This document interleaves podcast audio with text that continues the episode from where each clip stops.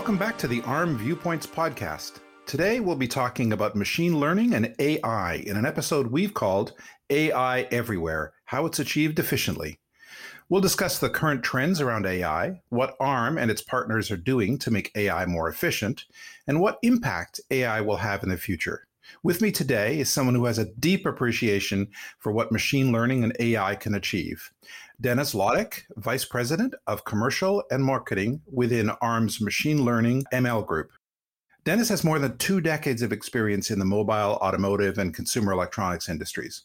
Prior to joining the machine learning group, he led all of the business and partner engagement aspects of ARM's GPU business. Welcome, Dennis. Hello, Geof. Thanks for having me. Maybe we can start by if you could tell us a bit about ARM's role in uh, ML and AI you know, ARM kind of underpins most of, of compute in the modern world. And one of the things that that people might not appreciate is because of where ARM sits in the supply chain. So we make designs which are then implemented into silicon, which are then implemented into devices, which then are are uh, shipped to consumers. We actually have to be thinking about technology many many years before it's going to be relevant uh, to the average person.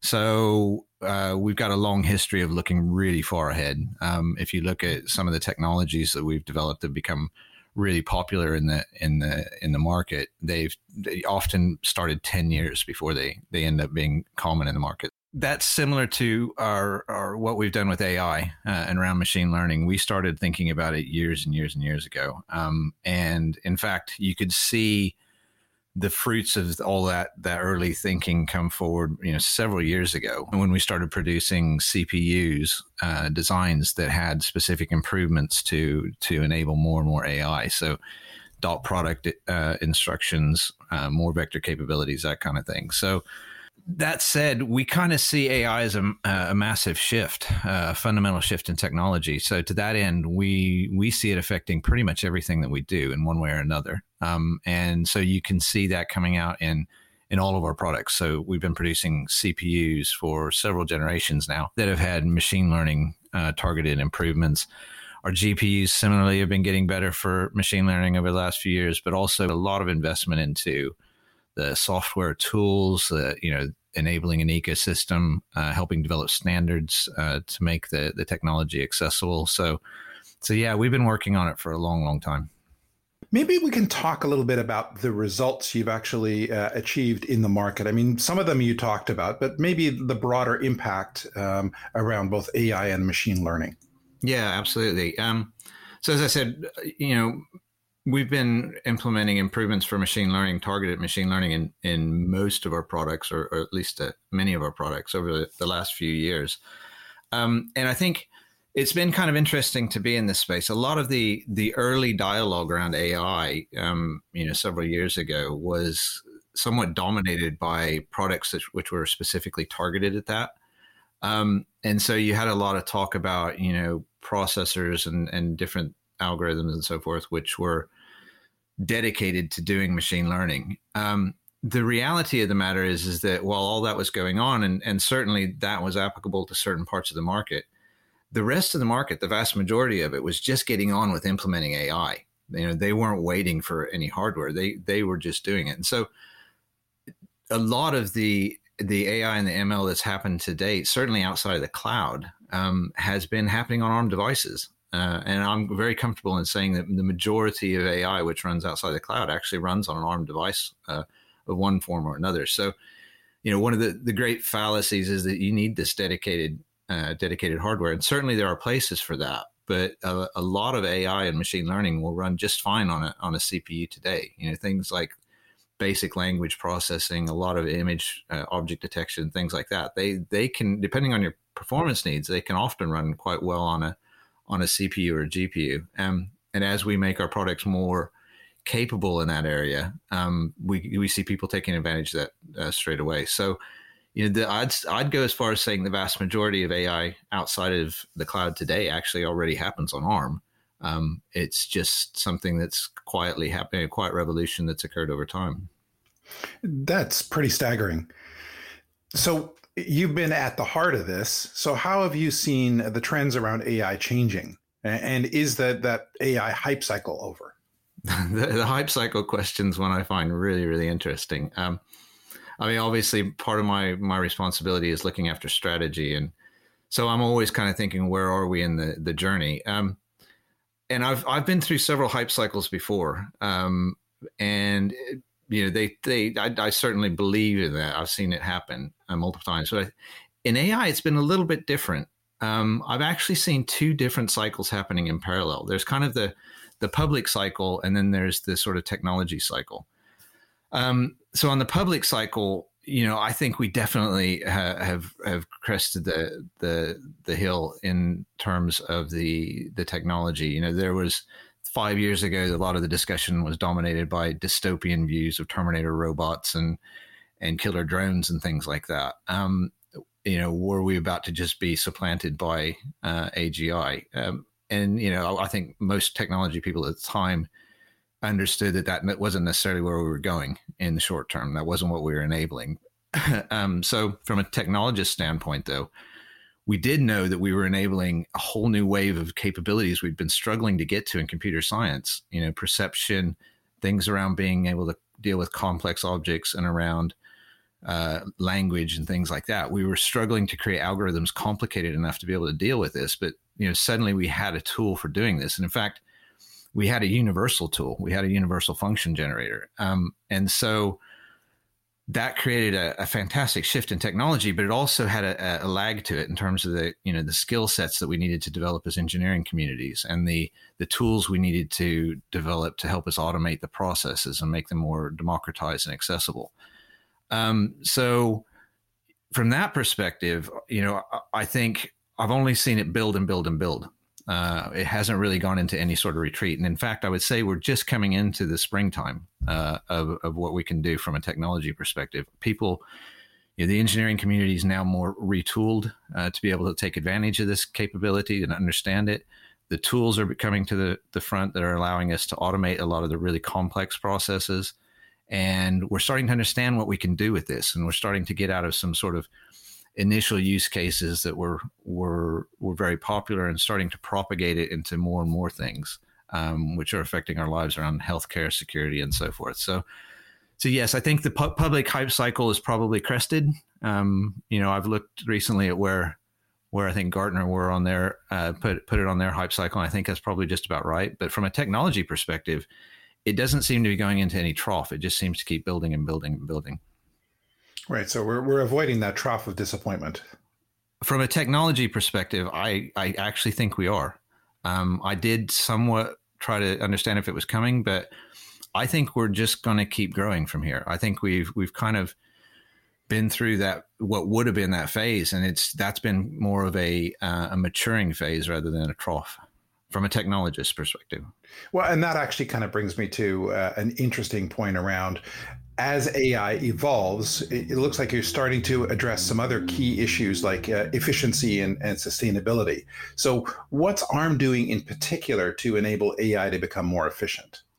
Mm-hmm. Yeah, efficiency again is is is one of those really interesting ones, and particularly at ARM where you know everything we do is kind of about efficiency and it's really kind of our our bailiwick in the market before i go into the technology side of it I, I think it's worth kind of stepping back and taking a look at the, the, the topic of AI and power in general. Again, along with the, a lot of the dystopian views, there was a, um, a view that AI was going to consume the world in terms of power. You know, we suddenly had a universal function generator. The capabilities were unfathomable, and so the the demand for being able to do more and more of this and to create more and more complex functions or capabilities was it's just been insatiable you know, we really haven't reached the end of it at all. So, you know, much like the predictions about the internet in the 1980s, there's, you know, a lot of question around whether or not the AI is going to consume the planet. There was a an interesting paper at the University of Massachusetts Amherst, I think in 2019, where they did some calculations around training of uh, some rather large networks, like a transformer. I think they came up with something like 300 tons of carbon just to train one model. So, you know, I think when you see those kind of numbers, you can worry that that machine learning is going to to gobble us, and and you know the insatiable demand for it's going to be a concern. But I think again, we've been through a, an early sort of frenzy phase around uh, that, and I'm also seeing now that there's going to be there, there's a lot of benefits coming to AI, a huge number of benefits. I mean, some of the um, some of the things we're seeing now is people have gone out of you know an early phase where everyone was just going for more complexity and more capability. Now people are starting to look at efficiency in the the networks that that enable machine learning and AI. Um, and we're seeing some astounding numbers, order of magnitude type efficiency improvements. But more importantly, I think it's the application of AI. AI has the potential to make almost anything more efficient. For example, you can look at uh, data centers. You know, data centers are being built largely you know, to to a significant degree to support AI. But AI is also being used to control those, both within the data center and you know how traffic and processing is distributed from one location to another as their populations uh, demands change. So, you know, some people have seen improvements, energy efficiency improvements around 25% in the data center just using AI methodologies. Um, some other things we're seeing, you know, one of the big trends uh, we see at ARM is that a lot of AI is starting to move now out of the cloud, out onto devices. We're seeing uh, AI move to the edge in almost every industry. Um, you know, early development was done in the cloud. That was kind of the the the lab part of it. But now that people are are are starting to distribute it to or apply it to more areas, that it's starting to go out into to the edge just for for various reasons. You know, uh, I think one large tech company coined the phrase "the laws of physics, the laws of economics, and the laws of land," uh, referring to the you know the inability to ship that much data to the cloud, the uh, the the poor economics in being able to do that and build the data centers to centralize the world, and this the privacy and security aspects of it. As that AI moves out to devices, of course, you save a lot of power in terms of transmission, and you know on the edge we can do things incredibly efficiently. So again, I see AI kind of as it distributes becoming more more power efficient um, but also, you know, AI can be, as I said, it can be used to make almost anything more efficient. So thermostats, pumps, um, you know, transport logistics, the amount of fuel that you can save uh, by having more efficient transport, it's it's just affecting almost everything. So, so I'm actually really optimistic about the impact AI is going to have on us in the world. So that's kind of the the the big picture. Looking in at our technology, and a lot of times people ask me, how does ARM get to the power efficiency they get? Why are they you know, what do they do that makes them the power efficient processing technology? And it's an interesting question. I've been asked it many times over the years, at ARM, and I kind of equate it to asking a question: How is the brain power efficient? You know, um, the brain's one of the most power efficient processors on the planet. How, how, why? What's the thing that makes that efficient? And of course, it's not one thing. It's it's a huge number of things. Um, you know, it's kind of a it's something that's central to the design. Um, so so there's just a we we take a, a sort of efficiency first view on everything. Um, it's not about performance first; it's about efficiency first. So with that in mind, we implement a lot of different things in the technology. There, you know, for example, we look at machine learning very much as a data problem before we look at it as a processing problem.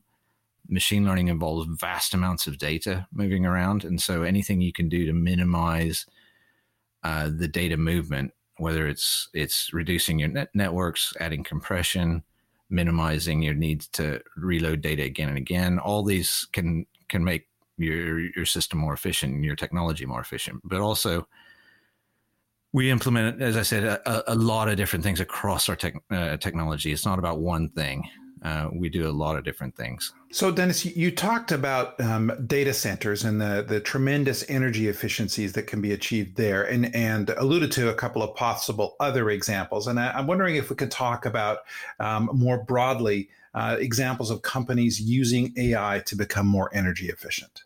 This is this is an area I find really exciting. There's uh, you know AI and machine learning. We're seeing it go almost everywhere uh, in terms of the devices that, that, that use ARM technology. And so with each one of those, as I said, you could you can imagine almost anything that consumes electricity uh, being able to be made more efficient uh, using AI.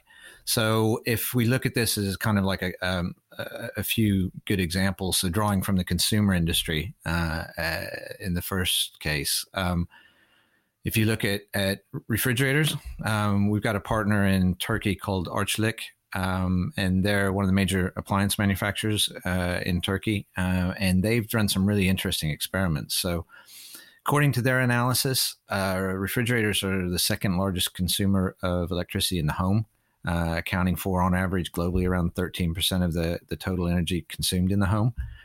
Um, and what they did was they they retrofitted a uh, some refrigerators with some really small reinforcement learning algorithms that were running on a, a very small on device. I mean something quite small in terms of processing capability. And just using that machine learning, um, they were paying attention to the behavior of the environment that the refrigerator was working in and learning how the family or the the environment would behave and using that to make optimizations in terms of when the the power or the pump would turn on and off. Uh, and and how it was using power. And just using that, um, they were able to reduce the the power consumption of the refrigerators by about ten percent. And this was existing refrigerators. Um, which, if you extrapolate that globally, it's wow, that's that's a huge number. So, I think the the the the calculation they came to from that was if you were to just extrapolate that and use that widely across Europe alone, you'd be able to shut down something like nine power plants which is just incredible. Uh, so you can imagine the impact of that going globally, and that's just looking at refrigerators. So apply that to, to all the other devices in your home. If we then switch over to the industrial side of things, um, you know the the industry uh, industry is really important to us, but it also consumes a lot of power. So pumps are a good example um, that I think is re- reasonably central to to what I consider to be power power consumption. Um, pumps are responsible for something like ten percent of the world's electricity usage. Um, and there's an estimates going around that 90% of those are inefficient, uh, that they could somehow be improved in one way or another, most often by some form of AI, uh, either being aware of the environment and, and using them more efficiently for that application, or you know it, through to being able to do early predictive maintenance based on vibrations uh, and AI analysis.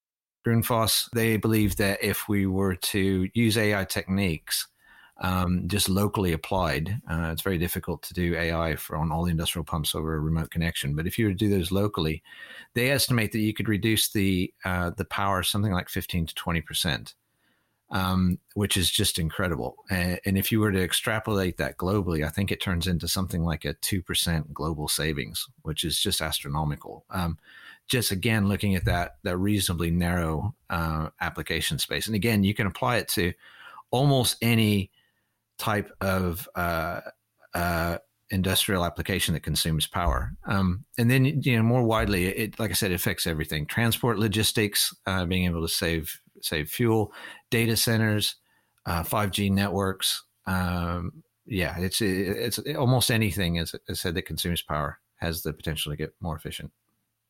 Right, and that, that's uh, probably a good point to reflect on on the the future.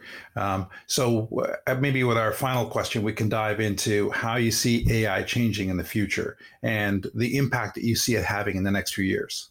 Yeah, so it's mind blowing in terms of what this technology can achieve. Um, you know, I've heard to it referred to as software 2.0, industry 4.0.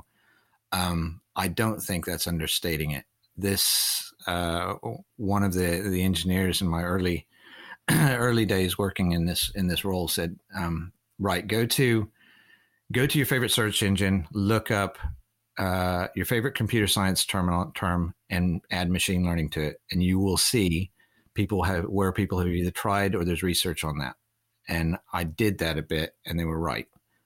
Um, this you know, machine learning has the the potential to go almost everywhere. Um, and I think it's slowly going to revolutionize the entire technology space.